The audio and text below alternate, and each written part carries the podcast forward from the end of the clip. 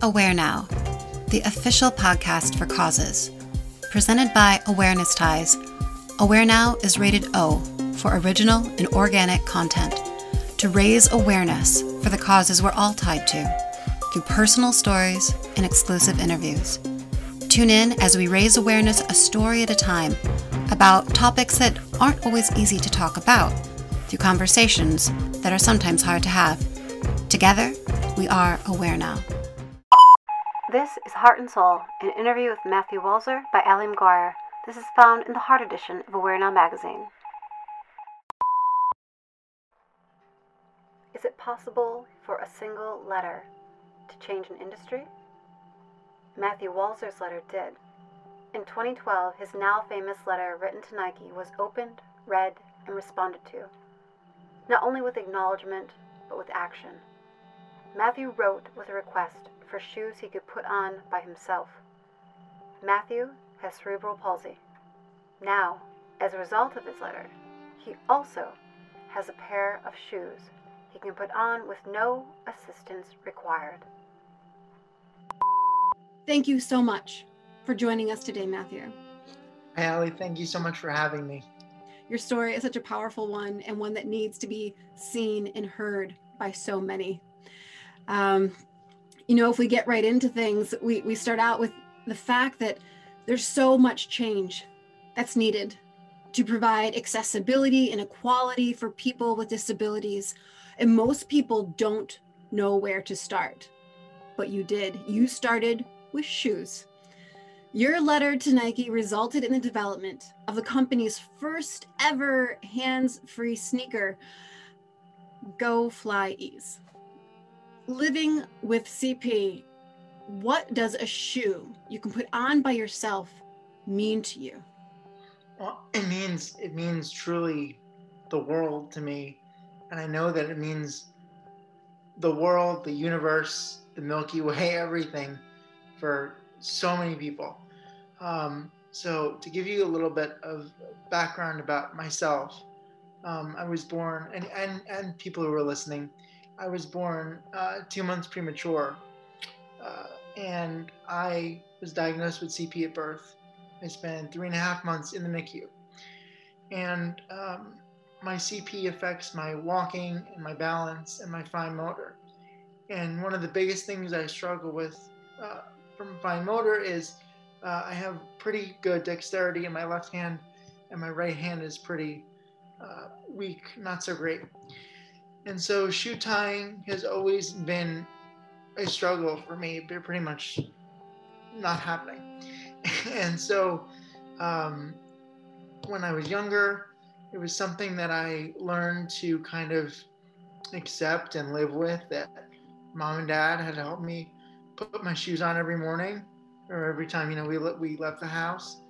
And, um, and it was kind of like, okay, this it's kind of it's what it is. And but as i got older i realized that this isn't so great. Mm-hmm. and you know for my own sense of you know independence and and dignity. And um, when i was in high school going into my junior year I feel like that's kind of the the time frame when uh, you know that teachers are going to be start talking to you about college essays and applications and kind of get that ball rolling. And I knew I wanted to go away to school and live on my own and be as independent as I could.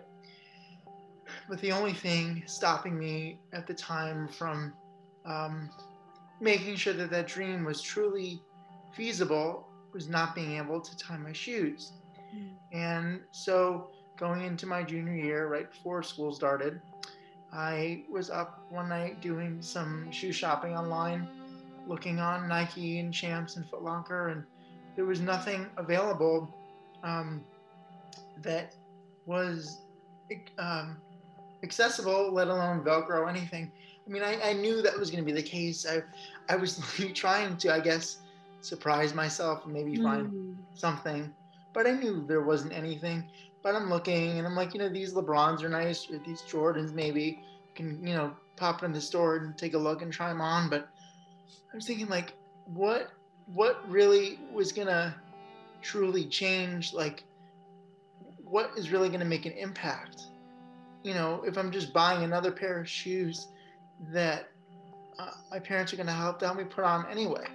Mm-hmm. And so I I thought about it and I'm like, you know what? It's it's 2012 and we can talk to our phones now because Siri was pretty recent on iPhones and stuff. Mm-hmm. And but we we don't have shoes that people can put on and make it easy.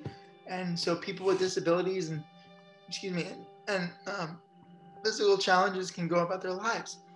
And so I started drafting this letter on the Notes app on my iPhone. And um, from there, I you know worked at it and worked at it and tweaked on it. And I and I wrote this not just because I wanted a pair of sho- a pair of shoes so I can go to college. Yes, that was um, one of my goals of intent with the letter, but it was also because there are obviously millions of people with disabilities out there that struggle mm-hmm. with shoe tying, or even you know an amputee or uh, disabled veterans and the like, and it, you can have so many consumers and users. And I wrote to Nike because I, I knew um, I, I've worn Nikes most of my, you know, adolescence, mm-hmm. and um, wanted to see if they could help, and they uh, they did, and they have, and they continue to bring about so much change and make a difference for people with disabilities, all because of one one letter. It's it's an incredible letter. Um, I've, I've read through it a, a couple of different times, and um, I can't imagine your response when they when when you heard back. How long did it take to, to hear back from them? So as far as the going viral and hearing back part, um, there is a, a sneaker blog. I'm, I'm a huge huge into sneakers even now, and um, partly I attribute my sneakerheadness. I think that's a term, a word. if not, it is now. to having, I attribute being a sneakerhead. I think that's the right way to put it. To having CP, um, I would spend my family and I would spend hours in shoe stores. Mm-hmm. Um, we would go into a Foot Locker, a Champs, wherever, and say, "Hey, bring out all the Nike and Jordan high tops you have in whatever size I was." not just because I wanted to try on a pair of shoes because I, you know, but because I had to find something that was supportive enough for my CP. Because one thing people don't realize, and I've gotten this question a few times in, in some other interviews that I've done, is why why sneakers? You know, why why not sandals or loafers or flip flops or whatever? And I said, well, because you need with CP, you need a most people need supportive shoes for walking. I mean, it literally becomes a a safety issue. And so, yeah, you I needed a basketball shoe to give me enough support. And not only did I have to find something in the store that was comfortable for me to walk in and had support, but it was a two-way street because it had to be easy enough for my parents to get on my feet. Right because literally there is some physical work, physical work involved, especially when you're trying to get, you know, a pair of shoes on your kid. That's, mm-hmm. you know, I wasn't five anymore. You know, I was 14, 14 15, 16. And so, yeah, I mean, kind of, I don't remember your original question. I kind of went on a tangent. I'm sorry. no, but, so there is a sneaker blog called Nice Kicks. Mm-hmm. Um, and when the letter started going viral with the hashtag Nike letter, um, that I started on Twitter and my friends got behind it, and it just slowly built and built and built upon itself. And there's a sneaker blog called Nice Kicks. They picked up the, the letter that it was trending after I posted online, and there was a they did a story on their website. Uh, it was called a high school student writes letter excuse me, to Nike CEO. Mm-hmm. And I remember seeing that I'm, I'm scrolling through my phone, and I wasn't sure honestly if it was if it was about me. Mm-hmm. And I'm like, did someone else write a letter to them about something else? But I clicked on it, and sure enough, it was me.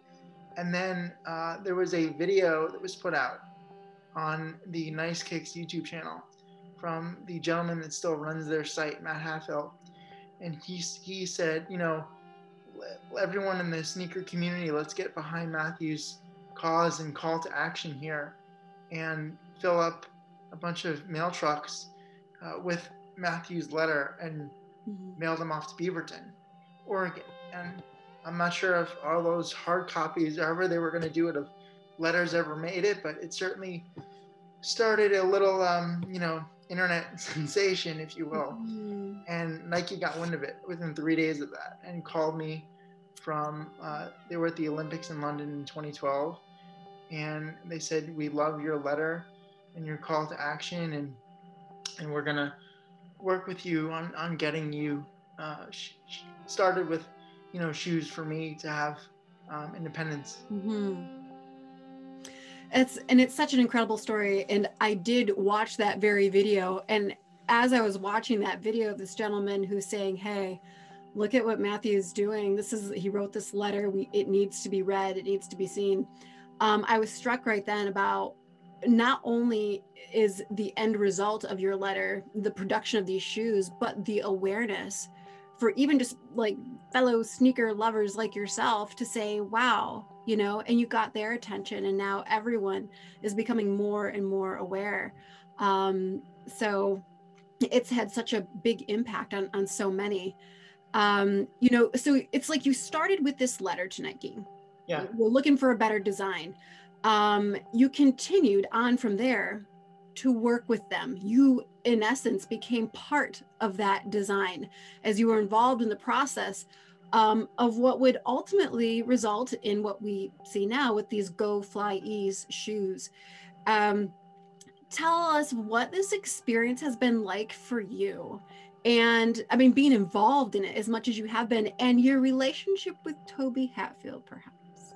Yeah. So, to kind of fill in some gaps there. So um, I collaborated with uh, Toby and his team from 12 to uh, 15 uh, on what would become the original fly launch of the original uh, FlyEase concept with the rear entry zippers and Velcro that you still see on on their running some of the running and, and basketball models and as well as I think uh, over the in the fall they launched it on a soccer cleat. Mm. Um, and so it was a lot of uh, they would send me prototypes. Um, let me explain kind of where the rear entry concept came from. So um, I have, aside from dexterity issues, I have a lack of pronation and, and dorsal. I'm sorry, lack of dorsal flexion and plantar flexion in my feet. I also pronate, and my mind's all over the place. And um, so it's hard for me to get my foot down into a oh. traditional shoe to make that motion. And so Toby presented me with, hey, you know, we have this concept. It's a rear entry concept where you would slide your foot in and then close up the shoe.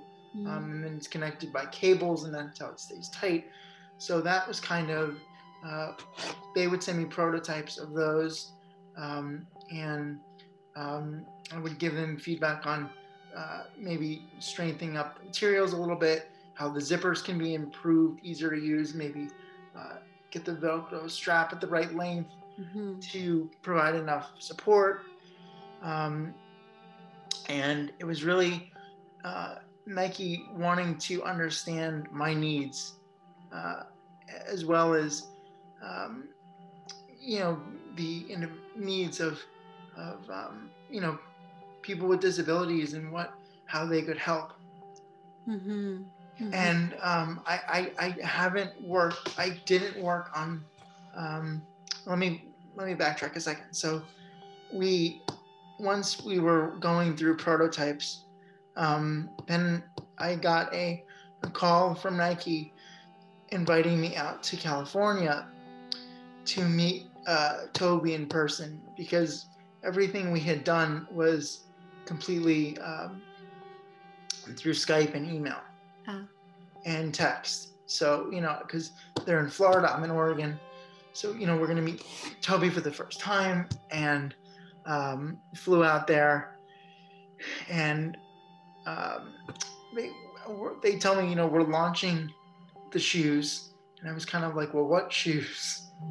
and, and they said, well, you know, we're we're ready to bring uh, this sh- concept of a shoe for everybody to market this rear entry zipper awesome. concept and you know they wanted me to um, be a part of the launch Mhm. and then the next day in California, we, they uh, we went out to uh, an airplane hangar in Santa Monica, Mhm.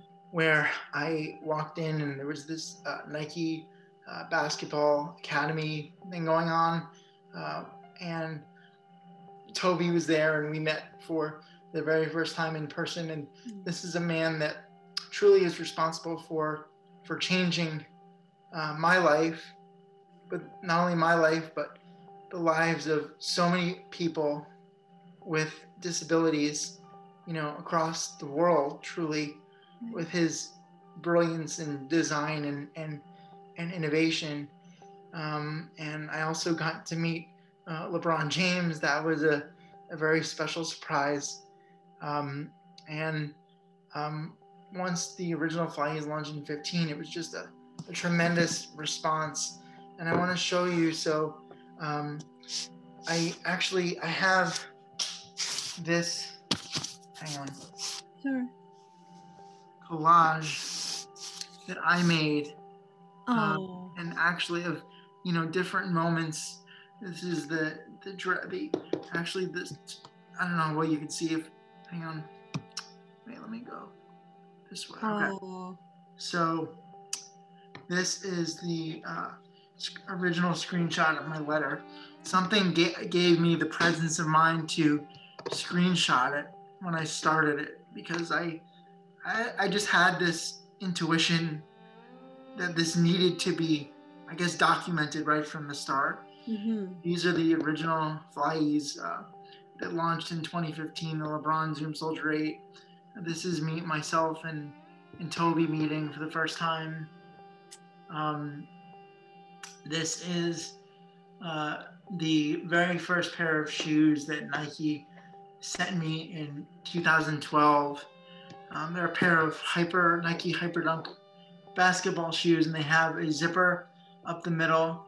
Um, and Velcro straps at the ankles. Um, and it was for the first time in my life at 17, um, I put my shoes on by myself. Oh my god. And it was such, I, can you hear me okay? I can. I can. Loud and clear. Yeah. Okay. And um, it was such an emotional moment for me. I was crying. My family was crying because when you put your shoes on for the first time, um, you know, you do it at, at four years old, you know, three, four years old. Forgive me if I'm wrong with the age. I just, I didn't do it at the right age. So for me, you know, but so, but to do it at 17 Yeah. and be 25 was only, you know, eight and a half, nine years ago. It's still very fresh in my mind. Right. It's like learning to ride a bike for the first time Right. and so and now to have that moment and and see other people benefit so many other kid, young parents of kids with cp and disabilities benefit to have um, college kids reach out to me saying thanks to FlyEase i can I'm, i can go with college and live my own um, it's and then also I don't know where you can see this, but so um, in in return, so I made I actually made Toby um, this collage Uh-huh. and, and sent it to him. And so when I went out to Nike campus um, for the first time in 2015, uh, they they made me this box, like a commemorative box. Um, it's me and LeBron, and um, inside are all. Uh, this was a hand painted, handmade box, and inside uh, are all wooden photos scan of myself, um, Toby meeting. These are all hand cut, lasered, leather. I mean, beautiful. Wow. So just you know. wow. Um, and then from there, once it once it launched and word of FlyEase, you know, spread throughout the disabled community, um, we, we, we received Nike and myself received so many awards. Um, started with going to the White House in, well, actually, first, it, yes, it was the White House mm-hmm. in 2016. The Obama administration put on an event celebrating universal design mm-hmm. um, in fashion, in uh, prosthetics, and, and all over. And um, so Nike and I were invited out there just to speak on FlyEase. Um, and I know we talked earlier, and you mentioned about um, uh, helping Tommy Adaptive launch launch their their men's line. And so when I was out in DC, uh, people from Tommy Hilfiger were out there as well. And I, I met uh, Gary Sheinbaum. He's the uh, CEO of PVH, and which is, I think, the if I'm correct here, the the label that owns Tommy. So Tommy is the subsidiary of, of PVH, and and then um, yeah, I, I I guess I can touch on this now since I'm on the subject. So in uh, like about nine months later, in June of 17, uh, Tommy asked me to come out to uh, New York. I was in New York for a event from a foundation called Runway of Dreams, um, mm-hmm. who uh, collaborated with Tommy on the initial launch of, of Tommy Adaptive, and is if uh, they're a fantastic foundation mm-hmm. in their own right, bring about awareness for more accessibility in the in the fashion industry. Um, and so I was out there for an event with them, and um, Tommy asked me, "Hey, can you can you fly back? Can you fly back up to New York? I don't know. It was like three weeks, a month later, because we want you we want you to model for the men's line." And I'm like, "Yeah, absolutely." Um, and so just to see what what what they've done, there, you know, um, Nike and Tommy Hilfiger um, are truly, in in my to my knowledge, um, some of the first mainstream mainstream everyday brands that mm-hmm. you know you you pick off their logos like that. Yeah. Or that that have uh, stepped into the adaptive space and and brought about uh, so much so much positive change. That's incredible. Like it's it's just it's just amazing.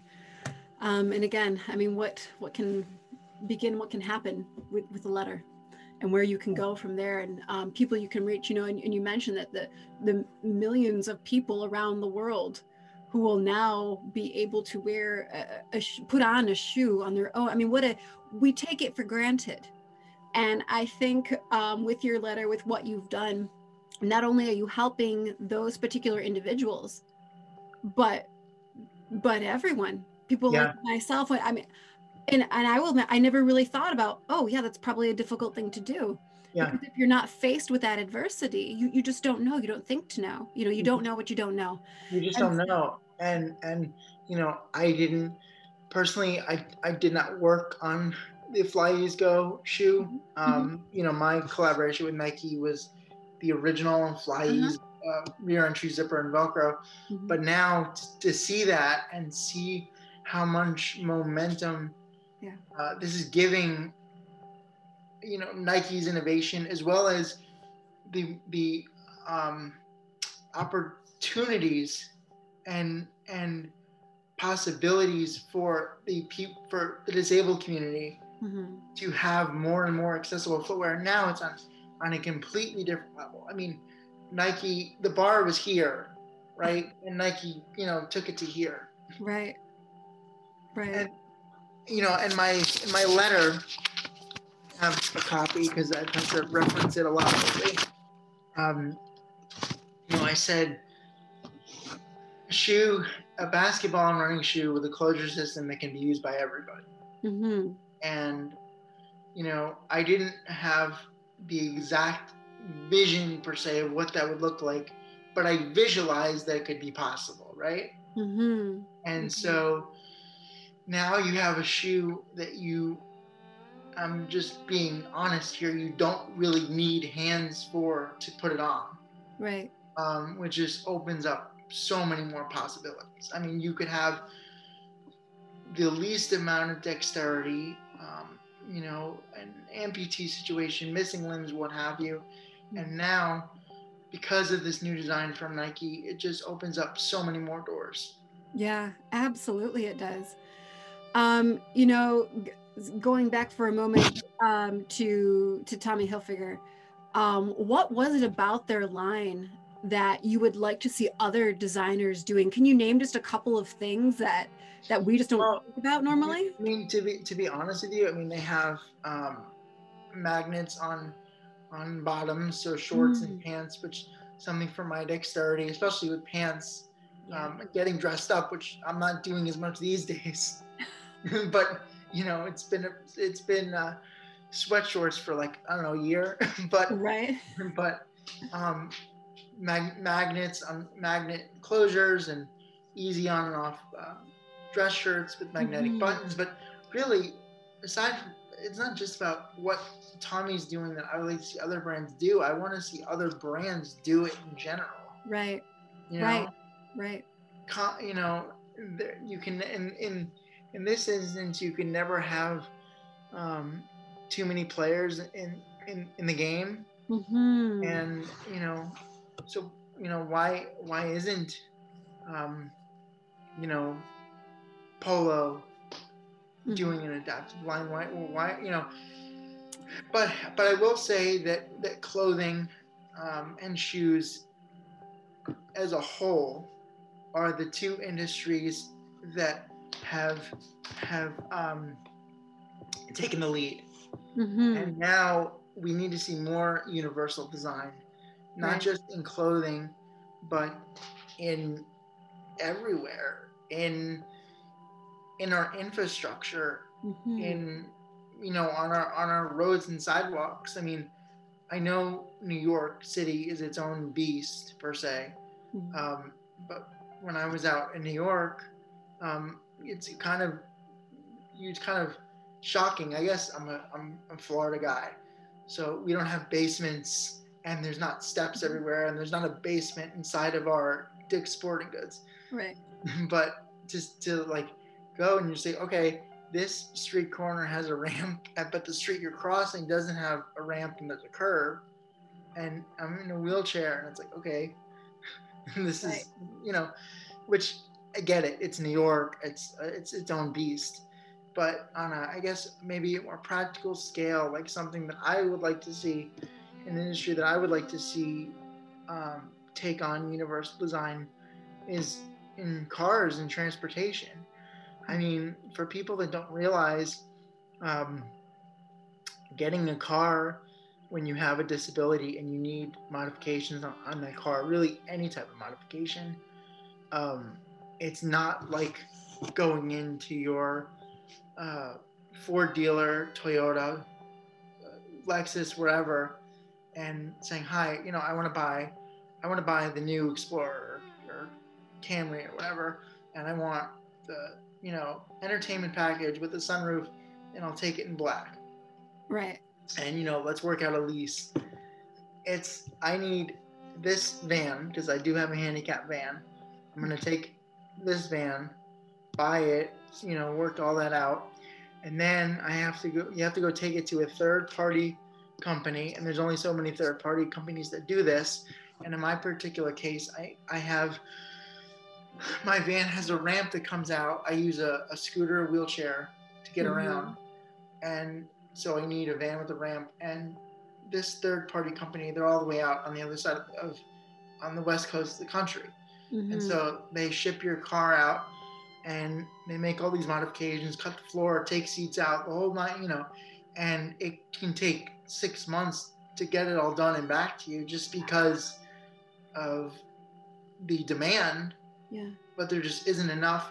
And but but it makes me wonder like why aren't car companies um Yeah. just offering models that you know not every car is going to be ready to go off the showroom floor but why why do we have to go to a third party and it's it, it gets expensive too and it's like you're being penalized for being able to drive so it's like if there were a, a universally designed vehicle that um, you know obviously the the person could could pick and choose what modifications they need and don't need but if there was a car that the car itself was designed with a wheelchair user in mind from the beginning Yeah. and not well it can be converted right. and you know Yeah, or now that I'm thinking about it, I mean, at, the very least, to at least offer a a package, like you know, the entertainment package, this package, like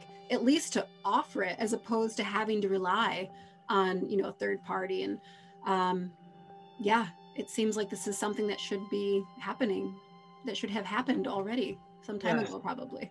Yeah, and I mean, aside from aside from the um, the adaptations to the car, I mean, you look at you look at uh, like self-driving cars Mhm. um, and what what all the big car companies are doing. You know, GM's trying to do it. You hear rumors that Apple and Google are trying to do it. Um, you know, but obviously Tesla is the front runner in in self-driving car technology. But what people don't might not realize that are sitting there working on on these vehicles and this software is this isn't just like to be like the cool new thing. Like there's real application here for people with disabilities that may be physically incapable of driving. I mean, personally, I'm blind in my left eye. Mhm. And so I can't drive at night because I have depth perception issues. Right. Um, and it's a safety thing, and it's not something I'm going to go like test out. You know what I mean? I already. I, I did that in college, and I'm, I was fine, but it just never, you know, kind of like a never again thing. Right. Um, and so, but there's such an application for it for people with disabilities, and Mhm. and that's what people aren't getting. Like, if there were more departments across all companies, not Mhm. just a few in the fashion industry, Yeah. you know, we all use products every day. So, but until you get feedback from people and work with people and have people working for you that live it every day, hmm it, your product isn't going to meet its potential. Right. No, it's a really good point. And and that leads me actually to, to my next question in that, you know, outside of, of clothing, what you wear, you know, like what you use, what what are the main products that you can think of that are just like, man, why can't they just do this differently? What are the most frustrating products? I mean, mean, where do I begin? I mean, we talked about talked about cars. I mean, even as something as simple as um, a shampoo bottle. hmm, You know, like you go out and you buy shampoo and you're in the shower and like you're trying to open it and the tops are different. It, and it's like, why is this so complicated? mhm, And I mean, you talk about boxes of cereal. And I, I a few weeks ago, I was trying to get myself breakfast, and I it was a, a new box of I think cinnamon toast crunch or something, or Captain Crunch. And I open up the box, and you have the, the plastic bag, right? And mhm. they're sealed, they're vacuum sealed, they're not like a Ziploc. So I'm trying to pull it and pull it to get it open, and it actually ripped open from the side, and like a quarter of the bag flew out all over the counter, and I'm just like, you know, and it's like why, like why? I'm I'm trying to get myself a bowl of cereal, and it's just like why? Right. Yeah. Yeah, and it, it, does. I mean, it's a very good question when we look at all these products and the advancements that we get on top of advancements. Um, why are these just basic sort of things not addressed? You know, and why aren't those made a priority? And, and, and, and, and disabled people, the disabled community are like we're we're like we're ready and we're like we're awake, mm. and we need more companies to to understand that and like think outside the just think outside the box think outside the cereal box think outside of of of what what like think of what you're doing and and how what other end users could benefit. Because most companies don't design with universal design in mind but think about what the word universal means. It can be used by everybody. And we have mm-hmm. to speak out and not settle for right. what the status quo is. And it goes back to to my letter. You know I, as i said earlier i put my own shoes on for the first time at 17 but i didn't know if that moment was going to happen at, at 17 or 30 or 50 i mean i'm sitting there as a kid i'm thinking well one day you know someone's going to do something maybe nike's going to you know and but I knew it was a a, a chance that I, I needed to take because I needed to make sure that that I spoke up. Mm-hmm. Mm-hmm. Well, so happy that you did. Um, so you know, I I want to switch gears to uh, your website. Yes. Um, last year, you wrote a blog post entitled "Together," yeah. your site, which is entitled "Against All Odds," yeah. with the named named because of the book that your parents made yeah. for you. Um, now you spoke. Thank you for about, doing. Thank you for doing your homework. I appreciate it. Matthew, we appreciate you. These are the reasons that we tell these stories. Your stories, your story needs to be heard and seen. Um, in this particular post, you know, you spoke about how we're all in this together and how we're all on the same team. Yeah. And I, I want to reference this particular quote. You said, all of us play most of the same games in life, but people with disabilities typically have a much longer road to the title, making victory, oh, I love this part, so much sweeter. So uh, we're, I mean, we're just curious. Jack and I were like, oh, I wonder how he's going to answer this. We're very curious to know. To date, what is your sweetest personal victory, Matthew? Well, I think honestly, it was spending the, for the first the first time I ever spent a night by myself, alone, independently, was college freshman year orientation. Mm-hmm. Um, and it was because of Nike with having shoes that I could put on myself. Um, and I was like a freaking nervous wreck I was trying, like, you know, it, orientation was a two day thing. Your parents, everybody's parents go with them. My dad was with me, but at night, you know, they do have like activities, did like a pool party thing. And then it's like, all right, everyone, you know, you get assigned a dorm. And ironically, the dorm that they gave me is the dorm that I lived in all four years. I, will get to that in a second. But um, so I'm like, all right, here I am in my room, and I have my bag of clothes, and mm-hmm. um, the school FGCU was nice enough to kind of set up the room with a couple little things to just make it a little bit easier for me. Mm-hmm. Um, and I'm like, all right, you know, here I am. And I remember a funny story, and I don't, I haven't really shared this with too many people, but so it was a, a roll-in shower in the room because it, it was an accessible room. Mm-hmm. Um, but because the shower itself was like extra long, like this way, the width, I guess, looking out. Yeah. They didn't have a shower curtain on the shower. Oh. And so I took a shower without a shower curtain. and I mean, and so I'm like, I'm gonna flood the bathroom because it, it's it was all it's all one level. Right, right. So I remember, and and so it was, you know, it, it was like, but I'm like, all right, like this is what you know, again, like this is what, but this is what, as a person with a disability, like obviously I'm gonna take a shower, but like no one thought, gee, like can we do a makeshift shower curtain or something like if you you know what i'm saying like no one thought about what the other person how the person that's actually using that shower that night would go about not flooding a bathroom right. you know? Right.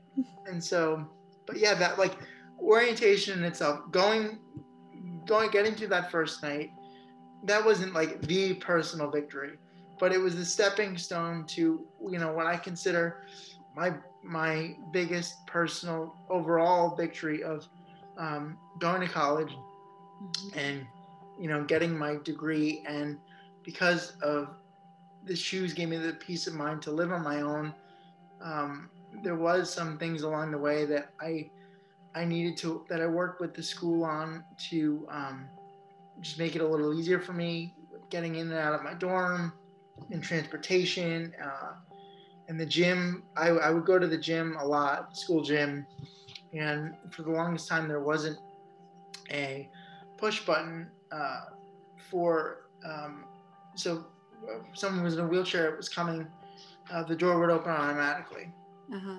and but they had uh, a personal training program there for people with disabilities mm-hmm. so which i took part in but i'm like why can't i get in and and so and eventually they did it and it was because i um, was the one that that's that said something right right um, but yeah so it's been the biggest overall thing uh, is ju- again to just speak up mm-hmm. and you know i've been told from the school with certain things well we've had you know no one's ever said anything before it's like well okay i'm I'm saying something.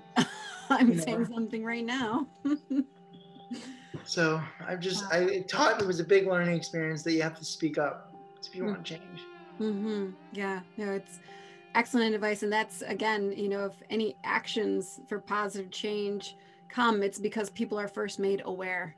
You know, and so it's stories like yours um, sharing these sorts of things that um, yeah. make all of us aware. Yeah.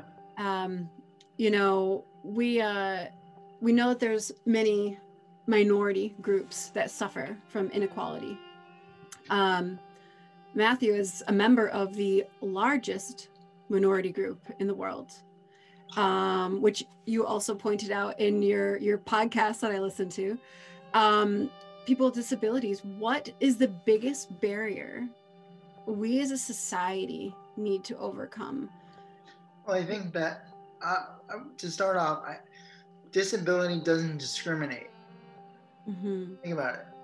Yeah. And doesn't matter what your your skin color is, your gender, your religion, your orientation, and that's what people fail to realize is that um, disability does not discriminate, but also disability never goes out of style. Meaning that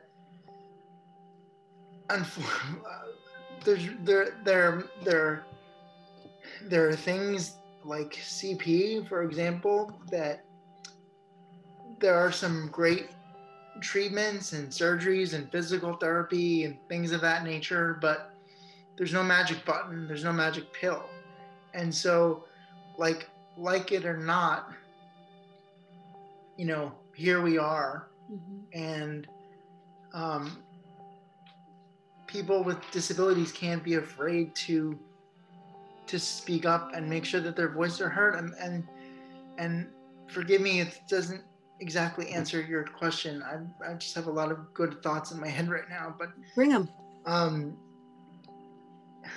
i lost my train of thought can you just repeat the question one more time? I apologize. Do not apologize, please. No, my question was what is the biggest barrier we as a society need to overcome? I think I think just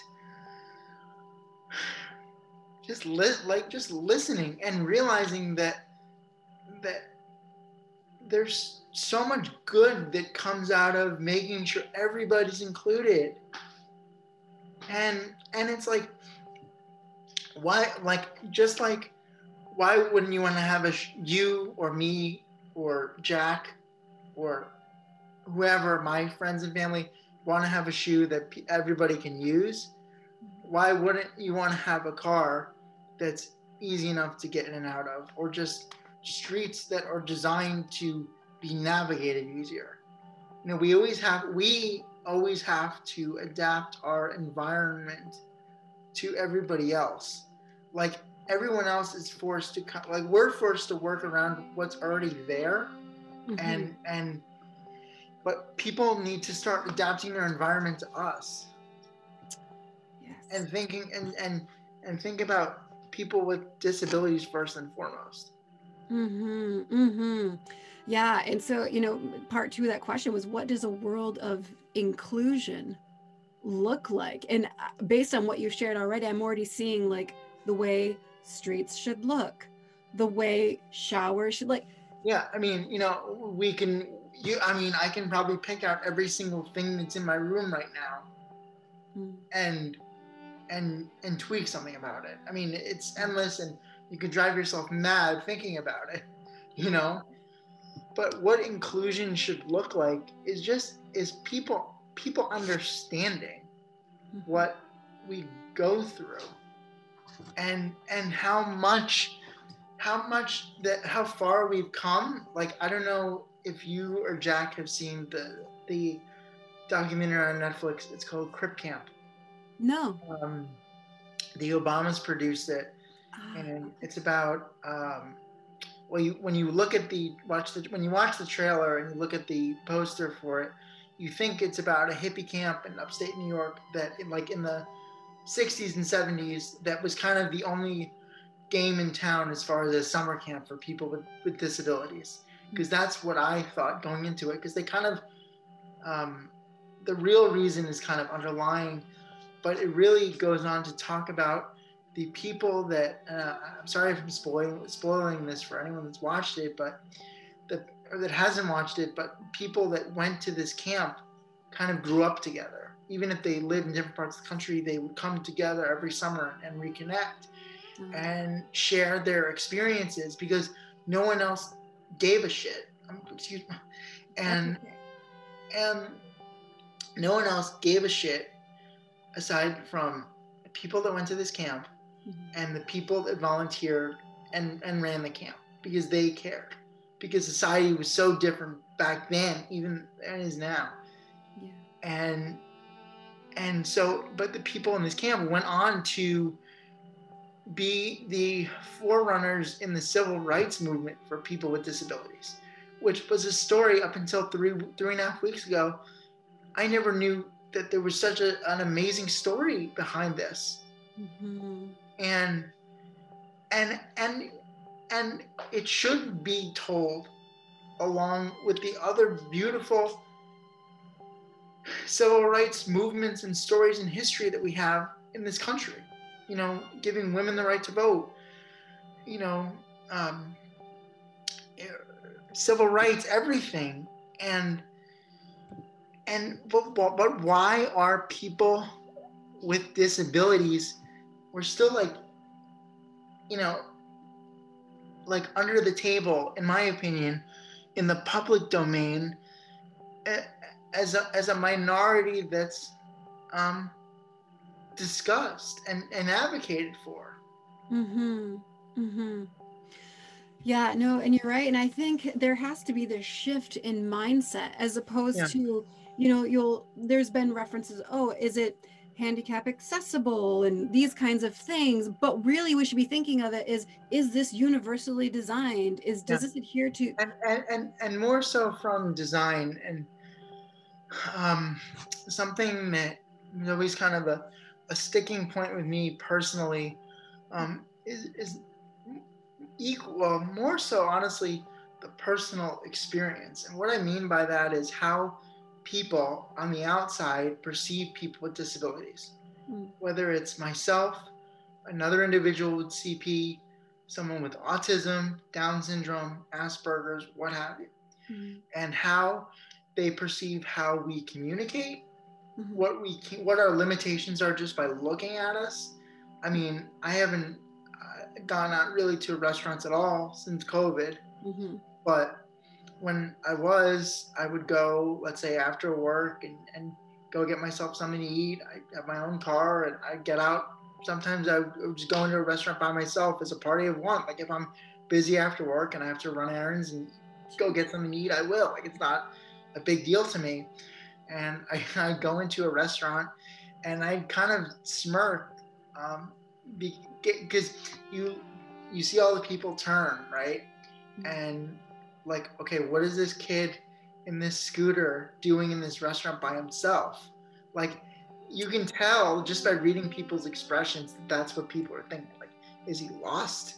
Is he, you know what i'm saying? It's like like to them it's so out of place to see someone with a disability go out on their own and even go get a bite to, at a restaurant.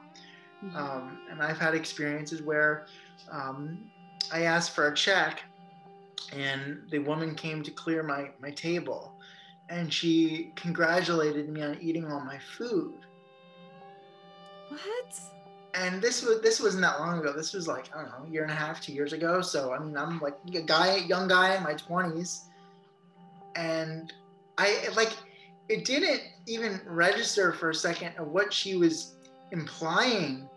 But then I thought about it, and I'm thinking like, are you like, are you kidding me? Wow. You know, and it just goes to show like like what we have to go through. Yeah. And and and and the the lack of knowledge that people still don't have mm-hmm. about what people with disabilities can achieve. I mean, and I don't just want just myself to be a example or the example, but I think it's a good starting point that mm-hmm person with cerebral palsy who um, doctors said that told my parents that I would never walk, and if I talk, I'd have a uh, tremendous speech impediment. Um, obviously, none of that, all of those things proved to be false. Mm-hmm. You know, here I am talking to you mm-hmm. for almost a half an hour now, or I don't even know how long. And, Doesn't matter. And you know, and I, I've gone on to collaborate with Nike on a shoe, and and and and hopefully for me, this is just the beginning. There's so much more I, I want to achieve across all areas, more with, working with more companies across more sectors and industries and even there's things within our, our own government to make sure that we're being rep- represented mm-hmm. you know and it's like yeah we have the ada which is you know fantastic a lot of the world our world will look very different without it yeah. so you can't discount that but what about um, making sure that um, even though it's one size even though it was written in my belief and I'm speaking off of personal experience here. It, it was written where, um, you know, doorways are such and such wide and yeah. ramps are like this, but but what if what if the person needs a little more, and especially goes back to schools and universities, mm-hmm. and it's kind of like the bare minimum. Um, I couldn't get in and out of my dorm when I first got to FGCU. The door would close on my scooter. It was too heavy because oh. um, it was, you know, a fire door. Yeah. And I'm like, well, how am I going to leave to go to class every day? I didn't have a roommate because I didn't feel comfortable with asking a complete stranger, because most freshmen do random roommates unless you know somebody. Hey, guy I just met last night, can you help me? Do you mind taking out the garbage or something? Because I can't do it. And yeah, I can't take out the garbage. I, I figure that out. But I'm saying it's like you don't you don't know how the person is going to react right to right, you right. And so here i was like i couldn't even get out of my own dorm and originally um, you know they said well maybe call some down our the freshman buildings had a, had a front desk so they were like maybe call down the desk and see if you can get someone to help you you know open the door for you. And i'm like i'm thinking we're talking about to get out of my own uh, my own dorm room. And i'm like okay and i I was like, well, what if, what if I forget something? You know, person's gonna come all the way back and open the and so we worked that out. I, I I helped them come with a solution. I'm like, well, what if I go buy a magnet at Home Depot? It's like a door stopper, and we so when, when the door opens, it it sticks to the magnet, so it stays open. And you know, it was boom, problem solved. But again, it's like, well, everything's the status quo. Well, we've never had someone struggle getting in and out of their own door, and that's like, well, I'm here, I'm coming here to get an education. Mm-hmm. There's nothing really unreasonable that I'm asking for. Right. I'm not asking for my walls to be painted gold. I'm asking that I can come and go from my own yeah. residence as I please. Right, for sure. And um, yeah, I mean, there, there's so much, like you saying, I mean, we just have so far to go yet. What yeah. did you get your, uh, what did you get your degree in? Business management with a concentration in sports. Okay. Um, sports have always been a big passion of mine, mm-hmm. um, but more so as from a personal standpoint, as I've gotten older, as you can probably tell, is, you know, advocating for people with disabilities mm-hmm. and trying to institute and make sure that that the world is aware of how much change is needed. Yeah. And sometimes I go, you know, you think it's like, well, I want to fix this and fix that, and people should know that this is wrong. But, but um, we have to start somewhere, mm-hmm. and yeah. uh, I think you know more companies need to follow the lead of a Nike, of a Tommy Hilfiger, mm-hmm. um, even uh, of a Zappos as being a marketplace for people with yeah. Uh, disabilities to buy accessible clothing. Mm-hmm. Because before there was nothing, and now you have pretty much every brand that produces uh, such a product mm-hmm. in the clothing and shoe space under one roof. Right. Yeah. And again, nothing's going to happen until people become aware that there's a problem. Right. Yeah. And so, again, why your story is so important. And um, yeah, I asked about your degree. I was curious. I was like, oh, man, you should set up your own like product design consulting company to say, hey, these are all the things that are broke that need to be fixed. You know, no, I that's I, who knows what the future holds. But yeah, I mean, I would love to work with more brands on on what could be mm-hmm. changed. And this isn't like this isn't. I'm not. I'm not approaching this with like, well, your product sucks, and I'm going to show you how to fix it. It's. I think you make an amazing car. I think your box of cereal is beautiful. and tasty. But this is this is how we can make it just like a tiny bit better. And not only will it make it easier for the person with the disability, but it'll make it easier for everybody. Do you think that um, having CP, do you think that that has helped you just as a person become, um, I, I would say, more, um, uh, what's the word I'm looking for? Uh, where you have to respond to something, you have to find a solution for something, that it's um, made you innovative innovative has this made yeah. you more innovative yeah, absolutely absolutely innovative uh, empathetic like yeah. like i truly consider my cp my greatest gift mm-hmm. um i don't know how i'd view the world um you know i'm always a pretty positive person mm-hmm. but i don't know how i'd view the world um, without my cp and and growing up um, and living with a disability, it gives me such a unique perspective on life, on, on life as a whole, and mm-hmm. truly understanding what why what people go through, and and even as I've gotten older, like a better understanding and appreciation for what my parents went through. Like I was their firstborn, and like what they went through to get me where I am. Right. Um, yeah, it's um it's I'm I'm truly blessed that despite everything that I've gone through, because it's been a lot, and hell and back, yeah. especially when I was younger, um, almost like didn't survive the NICU, um, and now to be sitting here and fortunate enough to write a letter that has inspired so much change and mm-hmm. and collaborate with Nike on a shoe and and start this whole wave of of innovation is incredible. Well, you know, I, I, will say it is one hell of a superpower you have there. And we are all so thankful for you and grateful for you. Um, and Jack and I are so proud to share your story. And it's one, again, that everyone needs to, to see and to hear and be aware of. So we can't thank you enough. Thank you, Ellie. Thank you for having me. This was this was great, and um, I I feel like I got a lot of um, important things that needed to be said off you know out there, and I hope that that more that people with dis- people with a disability or just anybody for that matter, mm-hmm. um, you know, looks at what I've done is that it doesn't matter who you are, that any one person can make an impact on the world. Right.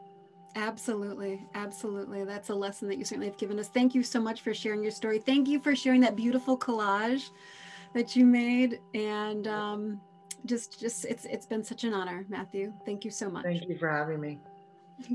Be well. We'll speak with you soon. You too. Bye. Produced by Awareness Ties, Heart and Soul featured Matthew Walzer, interviewed by Allie McGuire, podcast intro track by Thavius Beck, episode soundtrack by Soul Rising. Thank you for listening to Aware Now. To read our magazine, watch our broadcast, or join our community, be sure to visit our website, awarenessties.us.